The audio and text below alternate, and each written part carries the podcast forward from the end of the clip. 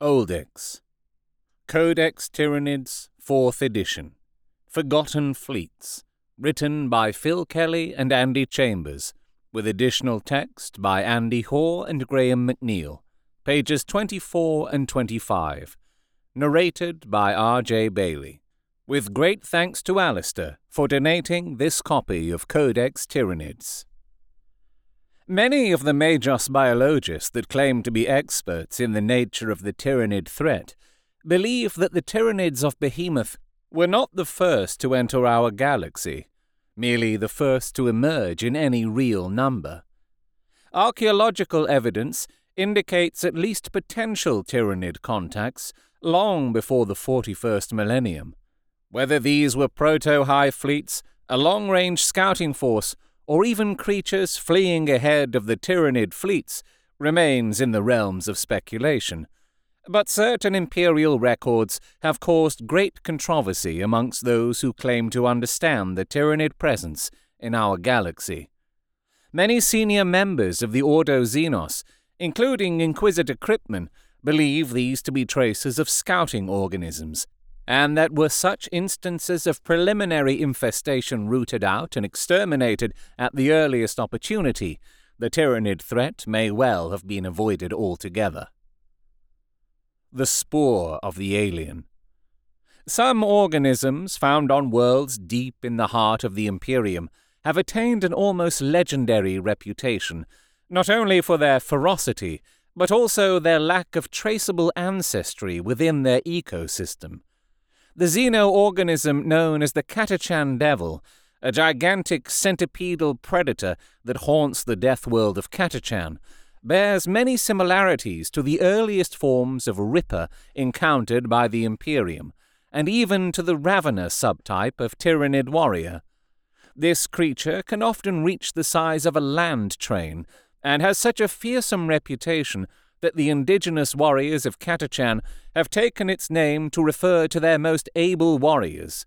Those same xenobiologists who believe that verdant death worlds are simply planets which have undergone the first stage of tyranid infestation before their seeding fleet was driven off, maintain that creatures such as the Catachan Devil are the descendants of vanguard organisms that, divorced from their hive fleet, have evolved into non standard tyranids to better survive whilst orphaned from their parent fleet.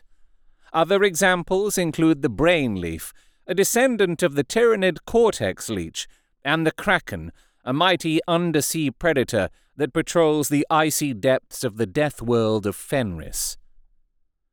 Tiamat, M35 Tiamat was the name given to a large double binary system on the eastern fringe in M35 by an explorator fleet hailing from the Triplex Phall. Tiamat was remarkable in that it contained no less than seven large life sustaining worlds and a host of lesser planetoids. Explorators discovered to their cost that every biosphere in the system was a death world of the most voracious kind. Whether the prevailing climate was jungle, ice, or desert, or even airless rocks, a host of dangerous life forms swarmed, multiplied, and warred on each other with an uncanny intelligence which united them against man's intrusion with deadly results. Xenologists eventually determined that the life all over the system shared common ancestry and had developed various ways to get from world to world to seed new territory. Realizing their own craft would be contaminated from entering the system by now, the explorators quarantined themselves in Tiamat. They were to survive and report for another 162 hours before succumbing to the lethal denizens of that fecund realm. Tiamat was systematically fusion bombed on several occasions, but life was never extinguished there.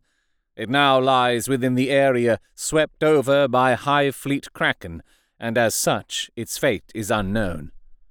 Most theories about Tiamat place it as an implant probe, believing that some kind of Tyranid seed, possibly molecular coded DNA, is responsible. By some means, perhaps cosmic debris or solar winds, the Tyranid seed was introduced to the system and spread of its own accord to form its own rudimentary hive mind and predator ecosystem. It is now believed the genestealer was introduced to the moons of Ymgarl from Tiamat, carried inside the hulls of the vessels that had been sent to destroy them. Ouroboros, M36. In M36, the then Cardinal of Thracian Primaris, Meriamulusus the Elder, recorded a history of the Legion of Ouroboros that plagued the Helicon sector at an earlier age. The legion was described as being of winged entities aflame with infernal ague that descended from the heavens and ravaged the countryside, stripping it of life. Though easily mistaken for a chaos incursion at first glance, the deeper reading reveals details of attacks by monsters vomited from the bellies of great beasts which clouded the stars with their numbers.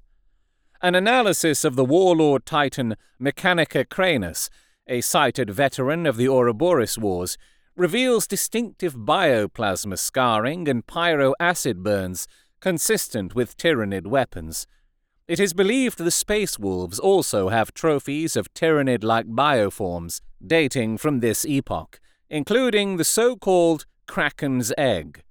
The Cardinal attributes the Emperor himself with leading a crusade that caused the beasts of Ouroboros to fall upon themselves, culminating in a mighty twelve day battle over a warp rift dangerously close to the Eye of Terror. However, augur dating techniques place Cranus's battle damage as occurring post heresy, making the Emperor's embodied presence extremely unlikely. It is theorized that some Tyranids were drawn ahead of the other fleets by treacherous warp currents and deposited at the Eye of Terror. This could explain the presence of Tyranid splinter fleets in segmentums other than Tempestus. Such creatures must have undergone extreme temporal distortion, mutation, and cannibalism en route. The postulation that they deliberately navigated warp rifts for this purpose is currently given no credence. Colossus, M38. Several large nomadic fleets of curious, conch like spacecraft, apparently grown from stone, were sighted through the Segmentum Tempestus and Ultima late in the 38th millennium, bearing many similarities to hive fleets. The centauroid creatures aboard them were known to communicate, albeit telepathically, with other races, unlike any other Tyranid organism before or since. The denizens of Colossus claimed to be slaves escaping their oppressors, but their frequent contacts with other alien races and attempts to settle in Imperium space caused them to be declared Xenos Horribilis early in the 39th millennium. The xenocidal 50 year Zoroastra Attila Wars followed as the entire race hurled itself against humanity with terrifying ferocity, revealing their true, murderous nature. The last known Colossus vessel was destroyed by orbital defenses above Zoroastra in 22.M39. The impact of its shattered remains rendered the northern hemisphere uninhabitable until late in the 41st millennium. Only now are explorator expeditions beginning to piece together the truth. We cannot live through this. Mankind cannot live through this. In a single day, they have covered the surface of this planet with a flood of living blades and needle fanged mouths. Kill one, and ten take its place. If they are truly ah. without number, then our race is doomed to a violent death before every shred of our civilization is scoured away by a force more voracious than the fires of hell themselves. Death! By the machine god, death is here! The last words of Magos Barnak. You have been listening to Oldex, Codex Tyranids, 4th edition, Forgotten Fleets written by Phil Kelly and Andy Chambers, with additional text by Andy Hoare and Graham McNeill, pages 24 and 25, narrated by R.J. Bayley. With great thanks to Alistair for donating this copy of Codex Tyranids. Thank you to Phil Kelly, Andy Chambers, Andy Hoare, and Graham McNeill for writing the fiction I grew up with. If you've enjoyed this, please leave a review where you found it, or like, share, and subscribe on YouTube, depending how you're listening. This production, like all of Oldex, is entirely unofficial and uncommercial, from an out of print publication, is a derivative work with all copyrights owned by Games Workshop, and is a celebration of the hobby and lore I grew up with. If you have suggestions for other old Codex fiction for me to narrate on this podcast, you can comment, contact me on Twitter at rjbayley, or email robertjbayley at gmail.com. Links are in the show description.